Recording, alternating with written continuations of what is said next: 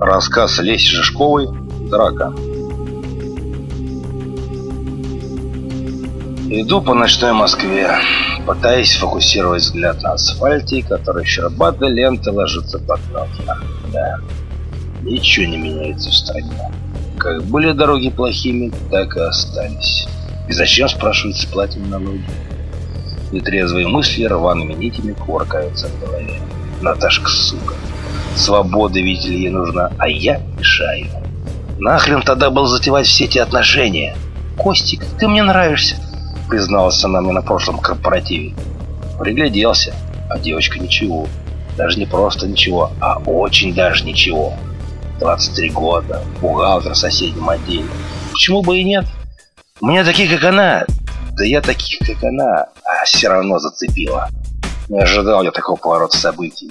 Да и привычка тоже. Черт бы побрал эту привычку. Совсем расслабился. Подумал о создании семьи, да что-то планировать начал. Через столько-то кредит за квартиру выплатим, через столько-то ребенка родим, а ей, оказывается, свобода нужна. Кто он? Первый вопрос сорвался с моих губ. Никто. Наташка пожимает плечами, и тонкая сигарета наполовину скрывается в недрах рта, окаймленного розовой помадой. Нам больше не о чем говорить. Я смотрю на нее и понимаю, что мы совсем абсолютно чужие. Да у меня таких, как она. Растяная банка из-под пива с грохотом летит в густую траву. Да я таких, как она. С каким бы удовольствием. Вместо этой банки я бы вмазал прямо сейчас первому попавшемуся. Но, как назло, в недрах моего района не ошивалось ни одного подходящего субъекта. Каждую ночь кто-то горланит под окнами, слышится звон разбитых бутылок, ругань. А сегодня тишина. Ни одной души. Если бы удалось нарваться на драку, то я вложил бы в свои удары всю обиду, горечь, разочарование, злость бешеный стук сердца, подгоняемого адреналином. Выуживаю пачку сигарет из внутреннего кармана ветровки, чиркаю зажигалкой, обжигаю пальцы. Черт, больно. Ощущение едва заметное, да и приходит как-то постепенно. Две глубокие затяжки, и сигарета летит куда-то по направлению отброшенной банки пива. Не чувствую никотина. Впечатление, что вдыхание табак, а горячий обжигающий воздух, который проходит сквозь меня через легкие ребра, кожу. Фокусирую взгляд. Ага, еще несколько метров покачающейся, словно детская колыбель дорожки. Поворот направо, Пара подъездов и заветная дверь с домофоном. Никого? Нет, никого. Уже даже не хочется, чтобы этот никого появился в поле моего зрения. Ключи. Ключи не потерял? Почему-то я с самого детства боюсь потерять ключи. Зажимаю зубчатые железки в кулак. До боли, почти до крови, впитывается острыми колючками мою ладонь. Не чувствую. Алкоголь притупляет все чувства, даже боль которая поселилась в районе сердца или души. Никогда не задумывался над тем, где именно моя душа. Но почему-то был уверен, что она неразделима с этим мышечным мотором. А, входная дверь моего подъезда. Еще несколько шагов войти, ступеньки, лифт и дом. Как же хочется прямо сейчас, сию секунду, оказаться дома. Пасть, не раздеваясь на кровать, и избавиться от этого тошнотворного головокружения, комком подбирающий к своду выбранной дуги. Он выходит навстречу. Я не сразу его заметил в темноте. Его фигура выросла прямо под самым моим носом как-то в раз, из ниоткуда. «Э!» — невнятный звук исходит из моего присохшего горла. Он бьет сразу, коротко размахнувшись для удара. Его плотно сомкнутый кулак пальцы на секунду прилипает где-то слева под нижней челюстью. Кобарем лечу по узкому тротуару. Боли нет. Боль приходит постепенно, нарастая вместе со злостью и яростью, возникающим где-то в районе сердца или души, проникая в мозг. Почему-то начинает трезветь. Чувствую кровь, стекающую из уголка моего рта на подбородок. Чувствую скользкие от крови железные ключи, зажатые в кулаке. Он заносит надо мной ногу, и я успеваю заметить странный узор на металлической подошве, прежде чем уворачиваюсь от удара в голову. Дергаю его за лодыжку, слегка подворачиваю ногу. Он падает, я наваливаюсь сверху. Не дав опомниться, бью рукой с зажатыми в ней ключами. По раз, другой, еще раз. Он хрипит, пытается скинуть мое тело со своего, и конвульсивно содрогается от каждого удара. Что-то не так. Смотрю ему в лицо, залитое кровью. Ярком свете фонаря его кровь кажется черной. Нет, не черной, какой-то синий, даже с голубоватым оттенком. Отталкиваюсь от его тела, сажусь на корточки, сплевываю кровавую слюну на асфальт. Красный цвет, красный. Он лежит, стонет. Только сейчас замечаю, что кожа на его руках фиолетового цвета. Перчатки? Не, не похоже. Пальцы длинные тонкие. Кажется, суставов у него не три, а четыре. Что за черт? Галлюцинации после алкогольного отравления?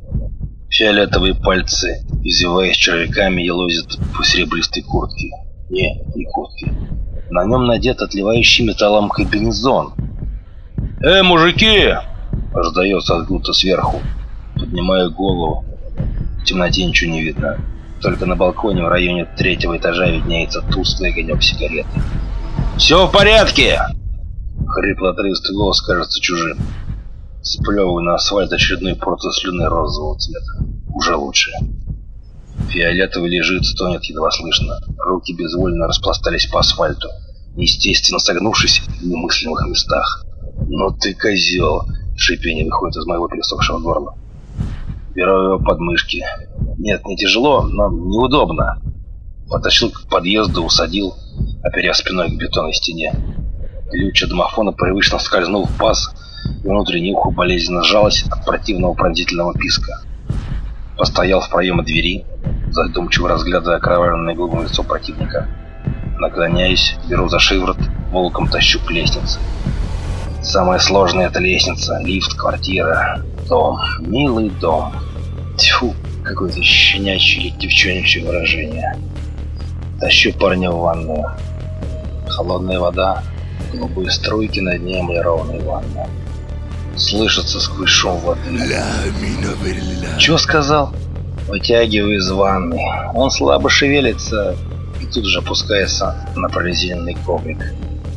Сквозь белые средней длины волосы проглядывается фиолетовое лицо. Многосуставчатые пальцы откидывают мокрые пряди волос, и на меня смотрят темные оливки глаз. Ммм, мои ноги подкашиваются. Сажусь на пол напротив него. Он вновь бегает пальцами по своему серебристому комбинезону, похожему на классическую ветровку с брюками. Ухватывает какой-то невидимый мне замочек, и на гладкой поверхности комбинезона появляется щель кармана. Он извлекает предмет, похожий на обыкновенный кнопочный телефон, и жмет комбинацию клавиш.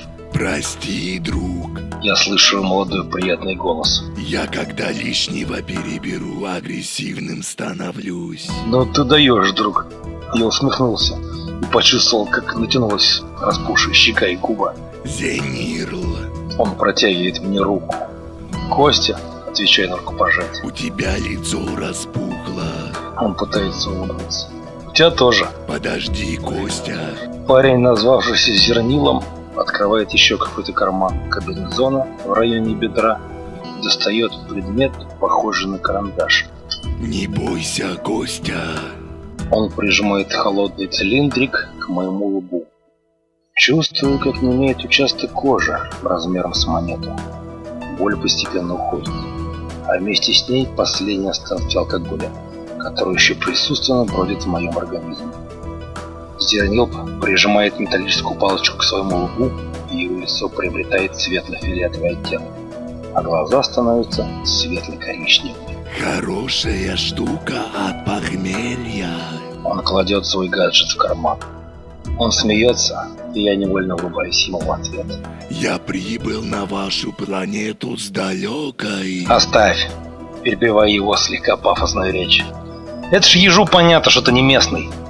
Он смущенно смеется, и мы одновременно поднимаемся на ноги. «Чай хочешь?» – спрашиваю, направляясь на кухню. «Может, кофе?» «Без разницы». Он с интересом осматривает мою малогабаритную кухоньку. «А может, лучше водки?» Лукаво смотрю на инопланетянина. «Не». Протягивает он. «Слышь, Зенирова?» Говорю, одновременно пытаясь проживать булку с изюмом. А чё тебя на дрог-то потянуло? Сорвался. Его острые зубы перемалывали предложенный к чаю щербет. Мазиэля, зараза, свободы видели ей захотелось.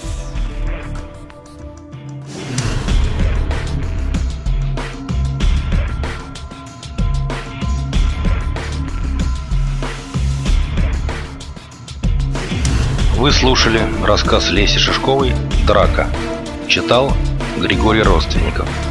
Музыкальное оформление и звукорежиссура Дмитрий Сентемов. 2014 год.